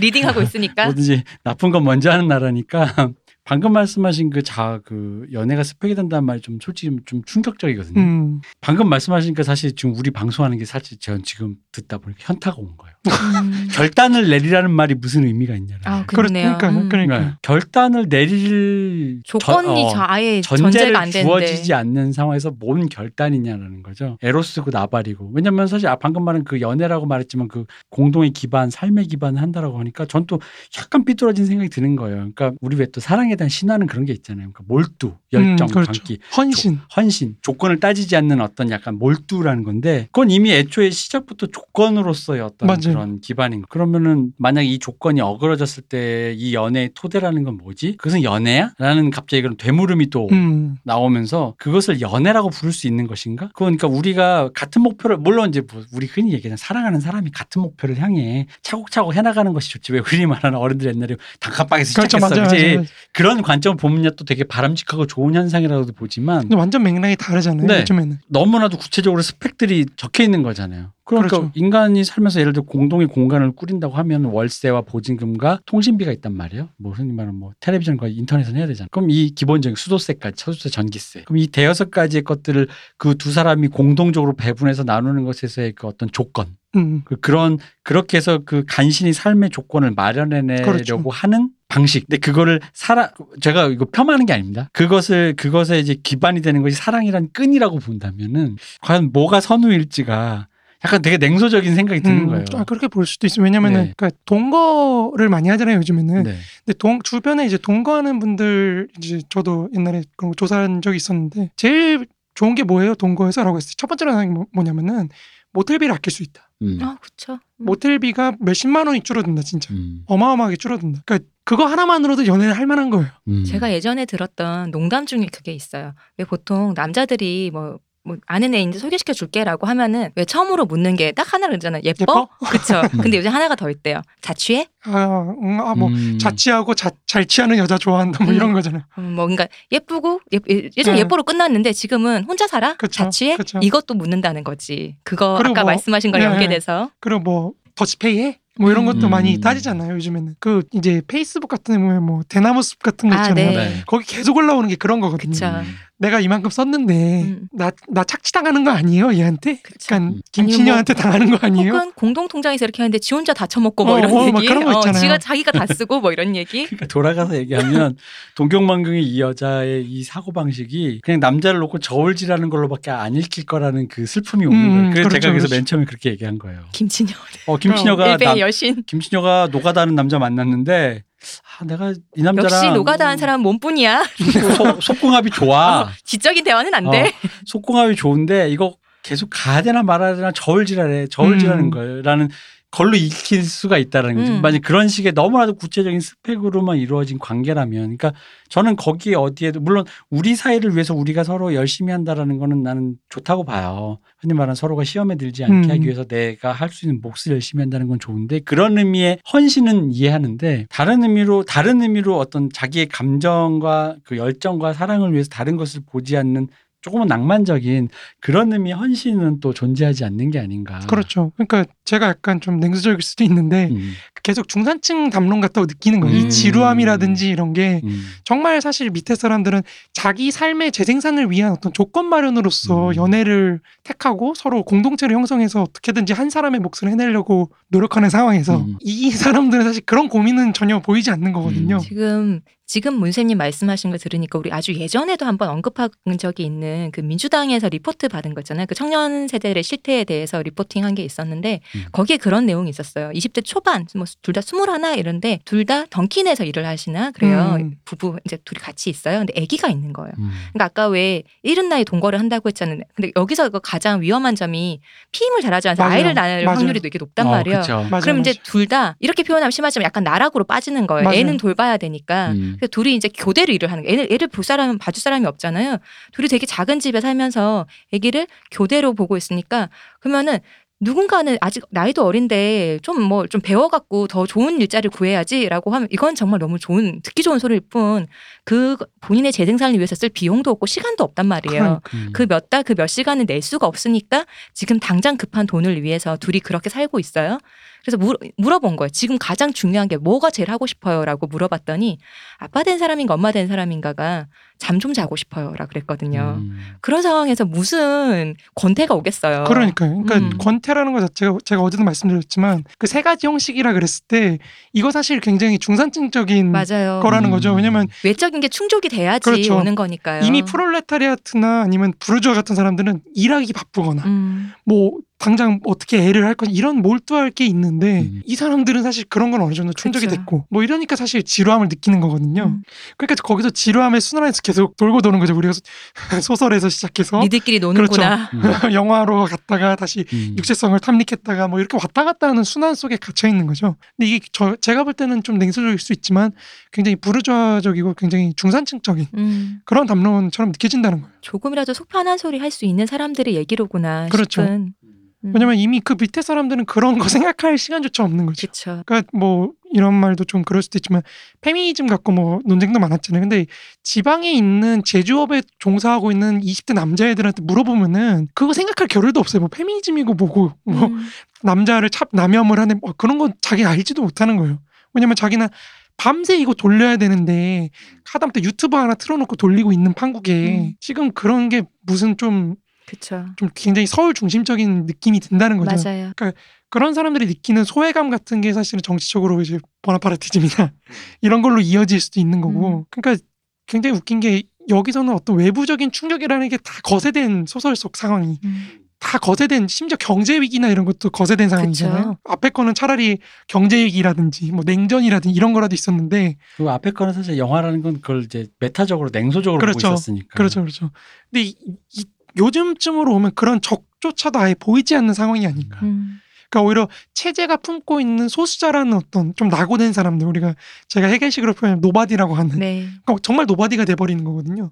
그러니까 굉장히 안온한 또 음. 세계 이지 않나 그런 생각이 좀 드는 거예요. 그래서 제가 약간 이 동경만경을 일식에 대한 우아한 평론이라고 했지만 다른 한편으로는 그 여성 개인의 그 연애 감정의 유무에 대한 결단으로 약간 협소하게 읽은 음, 지점도 그렇죠. 있다라는 거죠. 왜냐면은 이 동경만경에 보면 일식에 대한 내용을 요약하는 부분이 네. 일식이 중간 영화 거의 한 1시간 정도 그 가운데 부분 있잖아요. 네. 이 그녀가 부유하면서 보고 있는 자본주의의 묘- 표상들 그 부분들에 대해서는 묘사가 없어요. 음.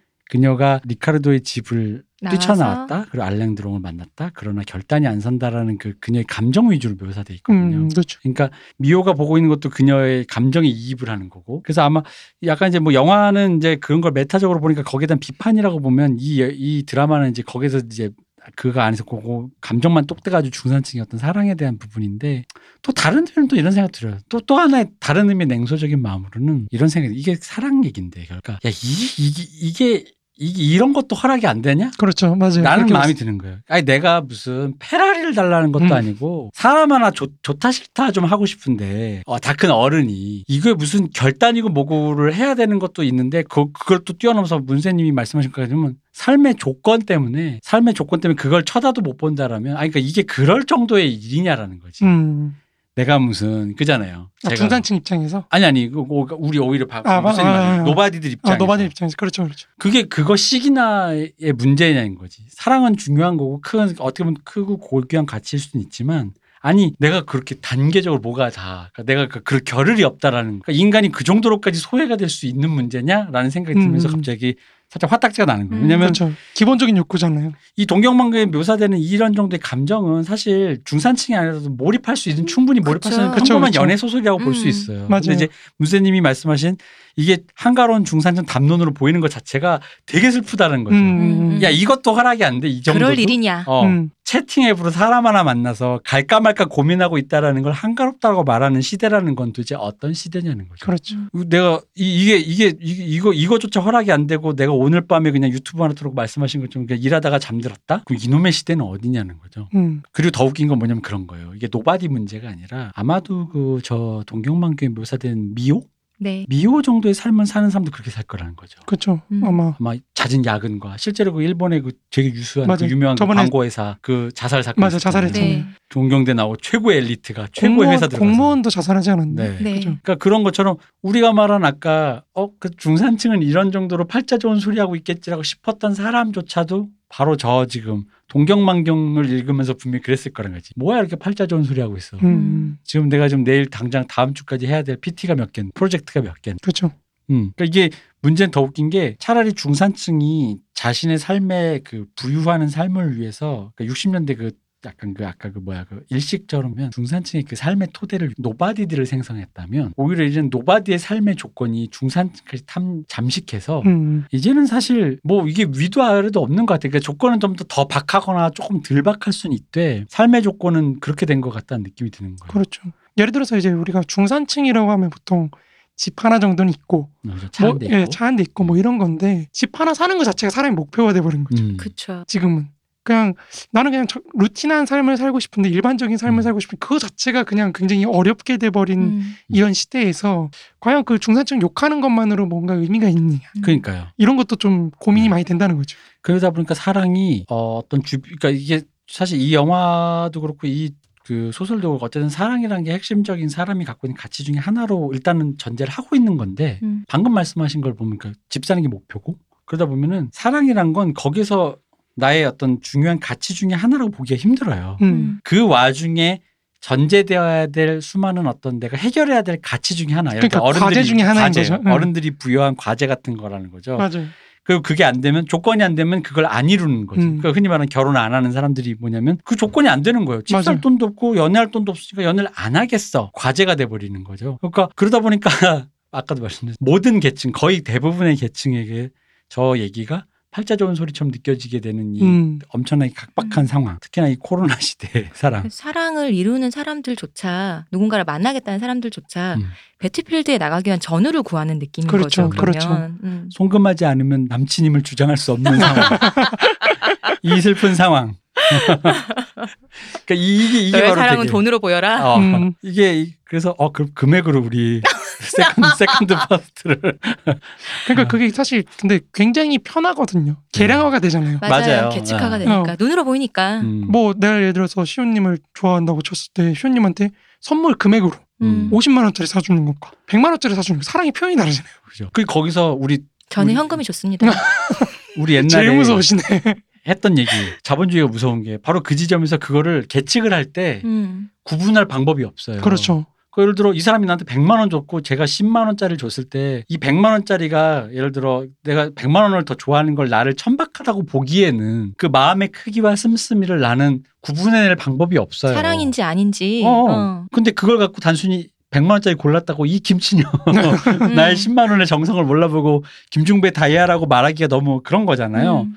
자본주의는 또 그런 의미로 또 사랑의 마음을 또 잠식해 나가는 거죠. 그렇죠. 김종배 씨는 나에게 다이아 반지를 줄 만큼 나에게 마음을 쓰고 있는 거잖아요. 어. 그렇죠. 어. 그 왜냐면 자기가 비싸니까 그러니까. 누구한테 비싼 걸 누가 어떻게 함부로 다시 주겠어요. 얘기하지만 그때가 언, 몇, 언제입니까? 음. 다이아를 모르는 사람이 태반일 텐데 당시에 그럴 만큼 나에게 마음을 쓰고 있다는 것 자체도 음. 그건 그건 사랑 아니야? 그러니까 그러다 음. 보니까 그것도 사랑 이죠 사실. 그러니까요. 사랑이죠. 그 구분할 방법이 없어요. 그러니까 그런 사랑을 하는 거를 가지고 욕할 수 있냐는 음. 거지. 어. 그러니까 이러니까 보드리아르가 망한다고 하는 거예요.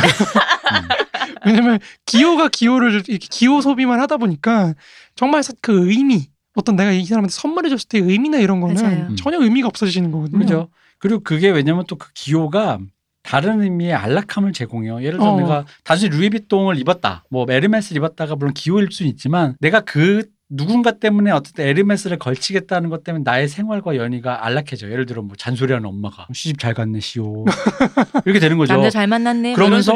그러면서 옛날에 했던 잔소리를 안 해. 음. 옛날에 뭐 시- 시가라 뭐 너는 그런 남자 만나서 되겠냐? 그런 네 집에 남자친구 일찍 들어와라 이랬는데 혹은 그 옛날 남자친구 걔 만난다 그러면은 어. 안 들어도 된대.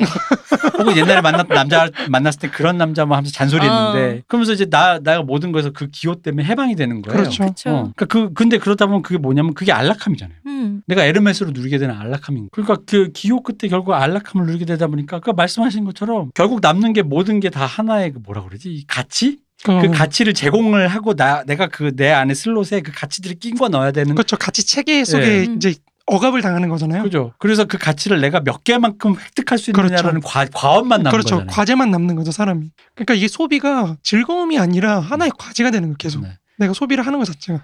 그러니까 그 와, 그러니까 다시 일식으로 돌아가면 그런 상황에서 현타를 맞은 내가 그 남자랑 어디서 만났다고 만나자고 약속을 했을 때 나갈 수 있겠냐는 거지. 그렇죠. 그 남자가 알랑들롱에 오픈 BMW를 탔는데도 그 알량한 그 왜냐면 이제 그 거기 여자 주인공은 그 정도는 나도 있으니까. 음. 그러니까 더 이상 그러면 이제 그 여자는 과제조차 없는 거잖아요. 그렇죠. 어차피 자기 혼자 살면 충족이 되니까. 어. 네. 그럼 과제조차 없으니까 공허해지는 거예요. 그러니까 되게 웃긴 게 이게 중산층 담론으로만 보기도 애매한 거예요. 음. 이제 아예 기호조차 해체돼 버리는 순간에 맞아요, 맞아요. 그럼 이제 너는 사랑만 갖고 고민하면 되네라고 볼 수도 있지만 좁게 말하면 다른 의미로는 이제는 과제조차 다 충족이 됐을 때 인간이 남- 마지막에 남는 것이 뭐냐라는 거죠. 그렇죠. 근데 이 사람이 애초에 사랑이라도 남아 있냐 음, 이런 거. 사랑이라도 남아 있는데 동경만경으로 다시 돌아가면 동경만경처럼 그게 그렇게 어려웠는데 음. 이미 기호와 가치 체계 속에 둘러싸인 인간이니까 그게 어려운 거야. 음. 그렇죠. 그러니까 다시 하면 자꾸 동경만경 생각을 해봐야 어, 되거든. 이 사인이 뭔지. 그러니까 동경만경이 되게 낭만적이지만 다른 의미로 또 그러니까 중산층 담론일 수도 있지만 또 낭만적으로도 좀 파괴적일 수 보는 게 그러니까 다 때려 닥치고 사랑이라는 음, 그렇죠, 느낌이 있는 그렇죠. 거죠. 음, 그러니까 맞아요. 그런 가치 체계 속에서 있는 너의 모든 그럼에도 것이, 불구하고. 어, 사랑이라는 것이 내가 지금 당장 오늘 편의점에서 일하지만 내가 그걸 포기할 게 아니라 나에겐 그래도 다른 그러니까 그게 굳이 사랑이 아니더라도 내가 이걸 뛰어넘을 수 있는 어떤 게 뭐가 있을 수도 있어라는 기대라는 걸 품고 인간이 살아야지 되는 것인데 여기서 기대 안 품 잖아 미호가. 그러니까 그런 기대를 품지 않는 인간이니까 오히려 더 다른 의미로 역설적으로 저 문세님 말씀 듣다 보니까 그런 기대를 품지 않는 인간일수록 더 그런 가치 체계의 그 과업에 시달리게 될 수밖에 음, 없을 그렇죠. 것 같아요. 그렇죠, 그렇죠. 그러다 보니까 그 시달려서 과업을 다 달성했을 때 결국은 일식의 여주인공처럼 공허함만이 남는. 근데 만약에 또 다르게 약간 낭만적으로 제가 그냥 굳이 낭만적으로 얘기해 보면 미호 같은 경험을 해봤다면 음. 몰라 엄마 나 야반 도주할래. 아, 물론 인생이 후회로 점철될 수 있어요 인생이. 어 엄마가 느, 느껴지잖아요, 어, 근데. 인생이 후회로 그 엄마가 만나라는 알랑들롱 BMW 탄 알랑들롱 안 만나고 엄마가 리카드로 만나라 그랬지. 어, 어. 아유, 첫 엄마가- 남자친구랑 헤어지지 맞아, 맞아. 말라고. 엄마가 나중에 알랑들롱 보면 걔도 괜찮을 거야. 그건, 어, 그건 그래. 음, 이미 걔도- 알고 있는 사이였잖아. 어, 맞아요, 맞아요. 걔도 잘생겼더라 야 이거지. 근데 아 그럴 수는 있는데 의외로 얼굴이 음. 오래 갑니다. 아, 그럼요. 어, 얼굴 오래 가요. 그럼요. 여러분 절 이거 방송 들으신 젊은 분들에게 왜 얼굴 쓸뭐 3일이다 이런 게 아유, 아니에요. 아유. 아닙니다. 얼굴 진짜 오래 가요. 어. 그 마지막에 남는 건 전 얼굴이라고 생각해요. 맞아요. 어쨌든 얘기가 뺑뺑 돌면서도 뺑뺑 돌면서도 재밌었던 게 그러니까 이게 중산층 담론이면서도 그거조차 허락되지 않나라는 음. 식으로 또 볼 수도 있으면서 그렇죠. 예. 또 그러면서도 또 이런 거조차 허락되지 않는 이 세계에 대해서 또 한탄하게 되면서 그렇죠. 이게 참 얘기가 돌면서 좀 좀 더 많은 얘기를 하는 것 같아요 우리가. 음. 그러니까 동경만경 읽을 때 그 뭔가 간지러웠던 부분이 이거였어요. 음. 이게 음. 왜이 사람이 그러니까 이 작가가 일식을 얘기했을까? 당연히 내용에서는 그냥 일식에서 등장하는 그 여자 주인공이 그 무소의 뿔처럼 혼자서 가라 부분만 약간 이렇게 발췌한 거에 음. 가깝긴 한데 요시다 슈이치 정도 되는 작가가 굳이. 굳이 다른 수많은 무소의 뿔처럼 혼자서 가는 그런 여성들이 나오 는 그치. 영화가 있음에도 불구하고 이 정도의 새빨간 것도 60년대 영화를 골랐다는 게 단순히 레트로한 맛에 골랐다라고 보기에는 조금 음. 다른 맥락이 있을 거라고 보고 그리고 굳이 본인이 동경만경이라는 그 계급적인 차이를 설정해 두었음에도 불구하고 낭만적인 중상층 담론인 것처럼 푸는 것도 한 그런 느낌이었던 것 같아요. 음. 왜냐하면 특히나 이게 우리보다 10년 정도 앞서서 일본에서 초식남 결혼하지 그렇죠. 않는 맞아요, 세태 음. 애를 낳지 않는 세태라는 그 연애를 포기하는 세태들이 나오고 있는 세태 속에서의 연애 소설이라는 것이 어떤 의미를 가지는가에 대한 음. 작가 스스로의 되게 나름의 치열한 고민이었던 것 같아요. 음. 그렇죠. 그렇게 볼 음. 수도 있겠네요. 우리보다 좀 그 제가 사실 저 소설을 접봤던 2000대 초반이 일본이 그거 그 얘기가 막 나올 때였거든요. 초식남이 초식남, 뭐 건어물남이 결혼하지, 어, 결혼하지 않는다. 포타로의 불 그런 네. 네, 드라마 있잖아요. 포타로의 빛 뭐지? 네, 불꽃인가? 빛- 빛인가? 어. 빛 아니에요? 빛 빛인 것 빛인가? 같아요. 예. 예. 그런 것들 연애 포기하고 음. 나 혼자 잘 살래. 건어물려라고 네, 했죠. 그때. 맞아요. 그 그런 것들에 대한 담론에 대해서 근데 저게 약간 일본 분들은 주제 의식이 좀 선명할 때 항상 하는 게 보통 이런 주제로 많이 가요. 애니메이션이든 뭐. 음. 그럼에도 불구하고 살아라. 그렇죠. 맞아요. 열심히 살아라 이런 얘기하는데 이게 비슷한 느낌인 것 같아요. 항상 그럼에도 불구하고 붙잖아요. 음, 살아 살아내야 돼라는 거. 근데 이게 뭐 저는 약간 일종의 그 전후 세대 담론 같거든요. 음. 전후 세대 예술가들이 그런 담론을 많이 했단 말이에요. 우리가 원폭을 맞고 이런 절망적인 상황에서 모든 것이 다 끝난 상황에서 그리고 우리가 믿었던 가치 체계조차 대동아 공영권이라는 어떤 음. 그런 거 있잖아요. 그런 게 전범이라든가 음. 제국주의가 잘못되었다라는 너희들은 잘못되었어라고 들었을 때 그러니까 믿고 있었던 의탁했던 게 다 무너졌을 때 그 무주공산 사상적으로도 의지할 데가 없고 모든 것이 무- 의탁할 데가 없는 곳에서 우리가 그럼에도 불구하고 음. 살아내라는 메시지를 이제 일본 전후 예술가들이 했다면 지금은 이제 그 정도로 피폐화된 그가 폐허는 아닌데 그렇죠.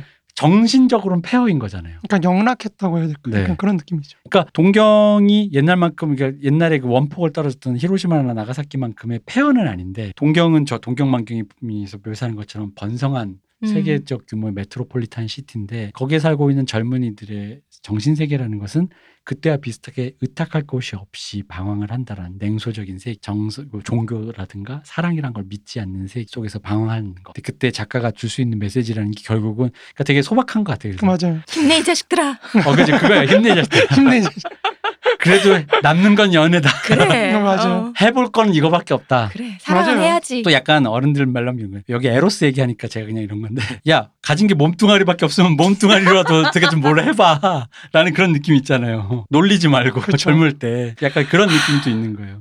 죽음에 이게- 썩어질 몸. 이게 참 어려운 것 같아요. 음. 그러니까 제가 어제도 말씀드렸지만 현대 정치 철학에서 베버가 그래서 중요한 게 네. 지금 딱 베버가 그린 세상처럼 음. 되는 거고요. 그러니까 음. 인간이 의미를 찾지 못하고 네.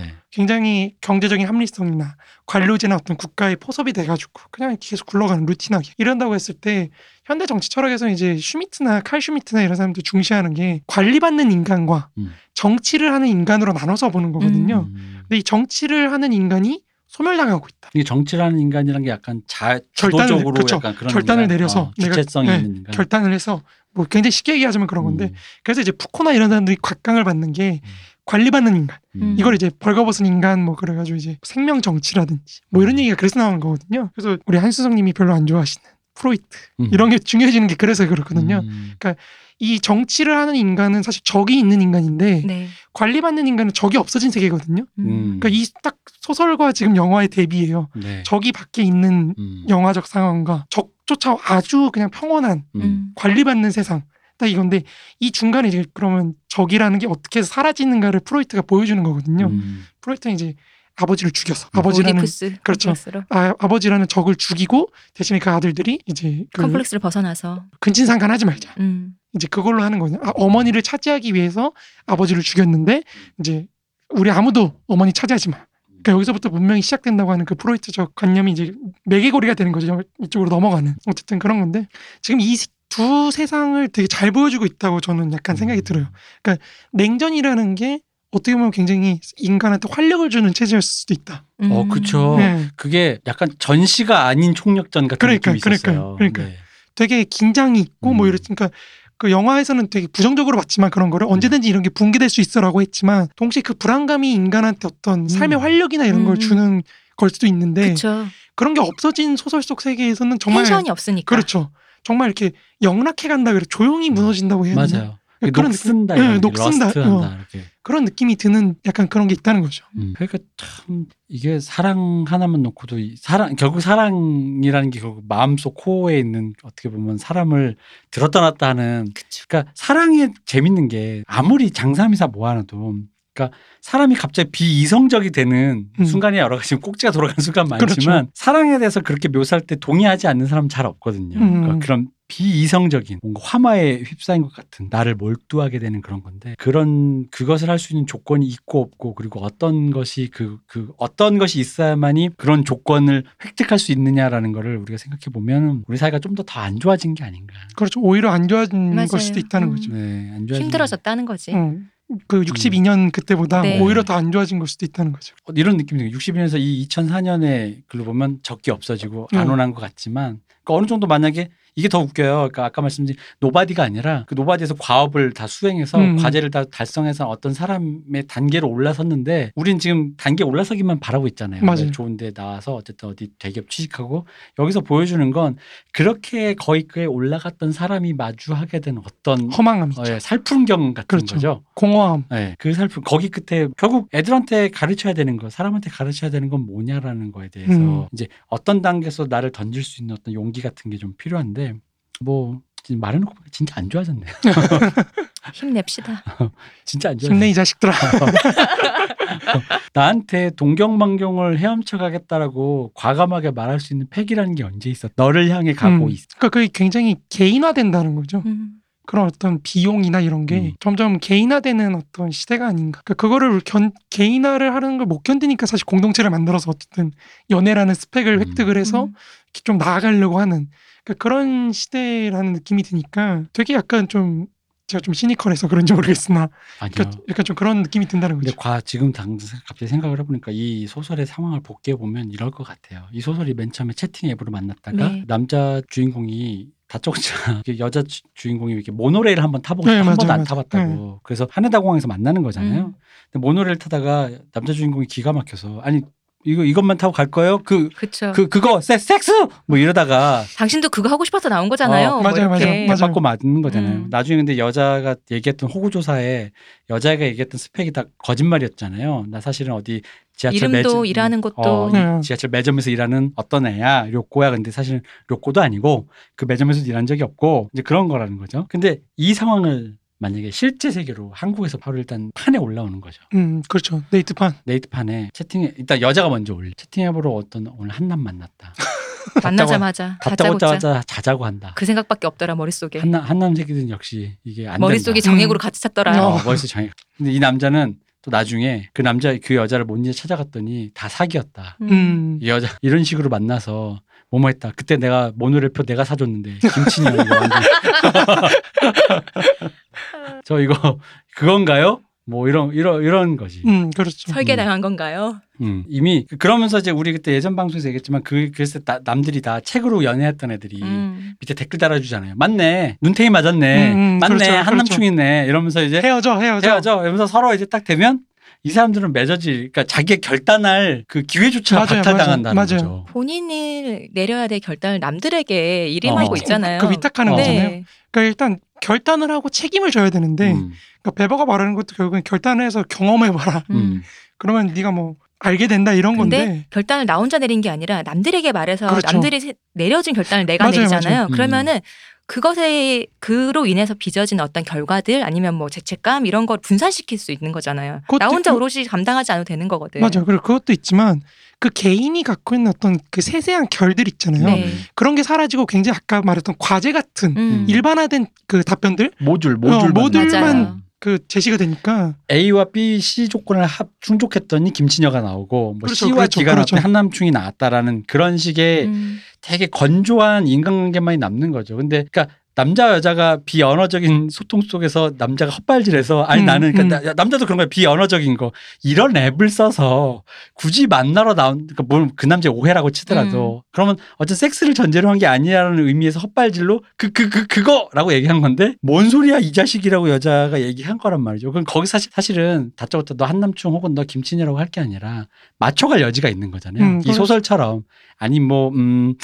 그런가? 약간 이럴 수 있는 건데 그게 아니라 거기서 이제 일단 끝. 더 이상 관계가 진전될 수 있는 어떤 계기랄까 이런 게 음. 점점 외주화된다고 해야 될까요? 그런. 진전함으로 해서 또 생기는 어떤 리스크 아니면 기회비용 뭐 이런 음. 거를 할 필요가 없는 거지 이 사람이랑은. 그렇죠. 음. 그때 얘한테 할 거를 다른 애를 또 찾아서 하는 더 멀쩡한 그렇죠. 어, 그렇죠. 사람을 만나서 하는데 써야 될 시간과 돈을 내가 얘한테 뭐하러 쏟겠어요. 그러니까 아까 말씀하신 관리받는 인간이란 게 음. 결국 사고의 아웃소싱 네, 화를 맞아요. 어, 맞아요. 그 그게 아까 또 우리 좋아하는 요즘 사람들 좋아하는 그 수, 뭐야 한나 아렌트의 음, 그렇죠. 한나. 평가 없어. 예, 맞아요. 생각이 텅 비어져. 그래서 그 자기도 모르게 아무 죄책감 없이 버튼을 누를 수 있는 그 외주화된 사람. 음. 아, 사랑 사랑 하나 하기 되게 어렵네요. 그러게요. 어, 사람 하나 사귀고 사람 하나 이렇게 애정을 갖고 뭔가 해보기 너무 어렵네. 그렇죠. 일단 만나고나 싶습니다. 일단 남친님은 금액으로 다들 입금으로 아, 입금으로 아, 인간소의 끝판. 그렇죠. 아니 금액을 내가 뭘로 매길 줄 알고요. 아 그렇죠, 그렇죠. 어, 현물도 꼭 제가 맞아요, 맞아요. 네. 아, 꼭 돈이라고 생각하지 않겠습니다. 그럼요. 그렇습니다. 펀딩을 해야겠네요. 얼마 얼마 밀어주신 분에게 시호님 5금 한 아. 5분짜리랑 뭐 이런 거 있잖아요. 야, 인간 소의 끝이네요. 어, 땀 닦은 종이 어, 이런 거. 땀 닦은 종이. 코풀 너무. 끔찍한 세상이에요. 어. 아, 그렇게라도 손톱 안날람이 거- 운영될 수 이런 거? 있다면 못 살겠네. 그거라도 내다 팔아야지 뭐 어떡하겠어. 그러니까 이제 그런 어떤 시대적인 변화랄까요? 이런 걸 좀 많이 느껴요, 저는. 음. 이 둘을 보면서 음. 영화와 소설을 읽으면서 많이 변했구나. 음. 그리고 어떻게 보면은 그 시절인 냉전 시절이 훨씬 더 사회 어떤 역동성이나 이런 차원에서 좋을 수도 있었던 낭만적일 수 아, 있었겠구나. 낭만적일 수도 있었구나. 약간. 그런 생각도 어. 드는 거죠. 이것도 잘못하면 우익 서사가 되거든요. 음. 독일 보수 우익들이 이런 식으로 해서 바이마르 공화국 당시 우익 서사들이 냉전 서사로 네. 넘어가는 그때가 그런 좋았어라는. 예, 그러니까 그, 그때가 좋았어라기보다는 저런 자유민주주의는 나빠. 아, 어. 네. 아, 그리고, 식으로. 예, 그리고 그 저렇게 인간을 기계화하고 계량화하고 이런 시스템의 어떤 끝판왕이 소련 음. 공산주의다.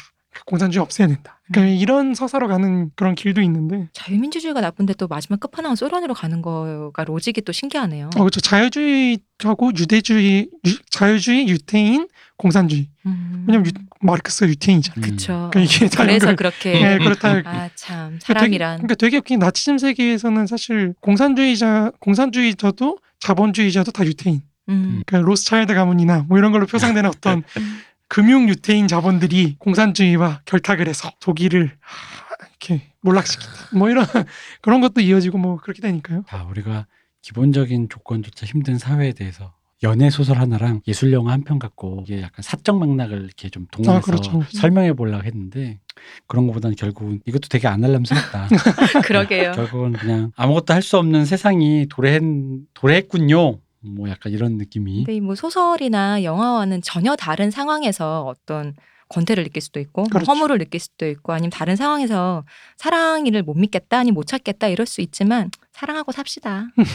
아 근데 그런 게 있는. 요즘 세상에 그러니까 예를 들어 지금 2020년의 조류에 있어서 이런 식의 연 연애 담론을 연애 소설 때 퇴보했다라는 느낌이 들 수 있잖아요. 음, 그렇죠. 그렇죠. 근데 난 다른 의미로 또 그런 거야. 그럼 물론 이제 그건 형식적인 문제인데 그렇다면 이게 열혈이란 나는 음. 어마어마하게 뜨거운 뭐 옛날 뭐 슬램덩크라든가 음. 그런 것처럼 어마어마하게 뜨거운 그런 그 열혈 오히려 웃길 수 있는 우- 열혈이라 웃긴 영화들이나 소설 만화 많잖아요. 너무너무 뜨거워서 그냥 웃겨버린 거야.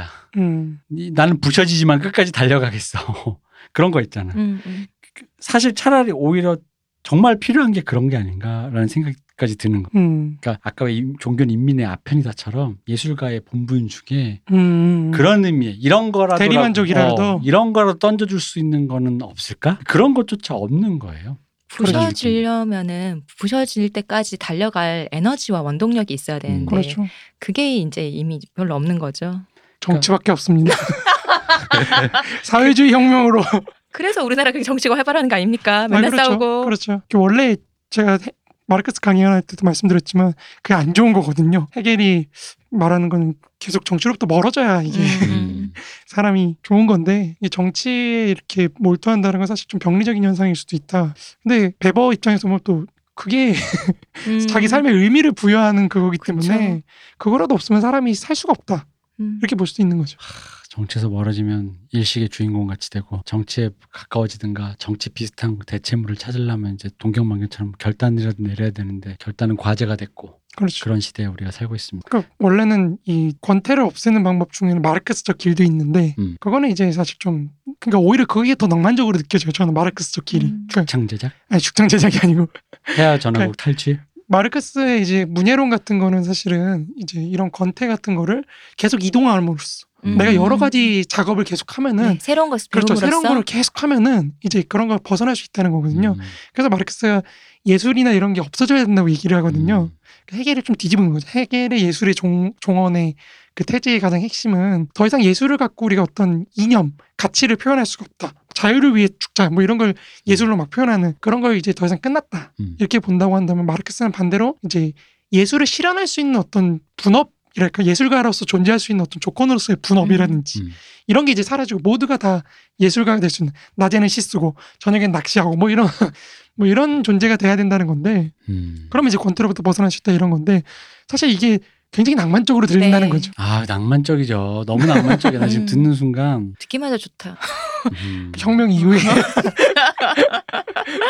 근데 우리가 그런 혁명이라는 어떤 단절이 없다면 사실은 계속 이, 이 순환고리에서 그렇죠. 지금의 삶과 그렇죠. 같은 순환고리를 그렇죠. 벗어나지 이 영화와 못하겠죠. 소설 사이에서 계속해서 음. 결단을 내리네 마네 네. 네. 이걸 왔다 갔다 하지 사랑을. 하네 마네. 그렇죠. 못하네 또 뭐 그렇죠. 잘하네. 뭐. 그러니까 그게 더 무서운 거예요. 그러니까 우리가 지금 이 영혼의 고리가 있는데 영혼 영혼 회귀의 고리가 있는데 영화 메비우스 띠 같은. 이걸 결단을 내서 이 고리를 끊었는데 끊은 사회가 아까 말씀 지금이란 거죠. 그 모든 것이 과제가 돼버린 사회라는 음, 거죠. 그렇죠. 끊어서 되게 멋있는 결단을 내리고 주체적인 사회가 아니라 모두가 다 아웃소싱된 사라는 게 이제 이 여기가 끊어졌을 때 나온 사회가 우리가 그 여러 가지 갈래 가능성이 있겠지만 지금 우리가 맞닥뜨린 사회는 그거에 가깝다. 뭐 이런 묵시록적인 얘기를 하면서 오늘 오늘도 어, 오늘도 안 이렇게 끝을 냈네요. 망했다. 아닙니다. 혁명이 있습니다, 여러분. 마르크스 방송을 들어주십시오. 모두 힘냅시다. 네, 어쨌든 네. 오늘 방송도 망했다로 끝났습니다. 네. 마르크스를 들읍시다로 끝내야죠 그러면. 음, 아 그렇죠. 마르크스를 끝냅시다. 그렇죠. 사 랑합니다, 여러분. 선생님 오늘 고생 많으셨어요. 고생했습니다. 이 대표님 고생하셨습니다. 고생하셨습니다. 감사합니다. 쉬우셨습니다. 급 끝낸 느낌이 있지만 어 그런가? 어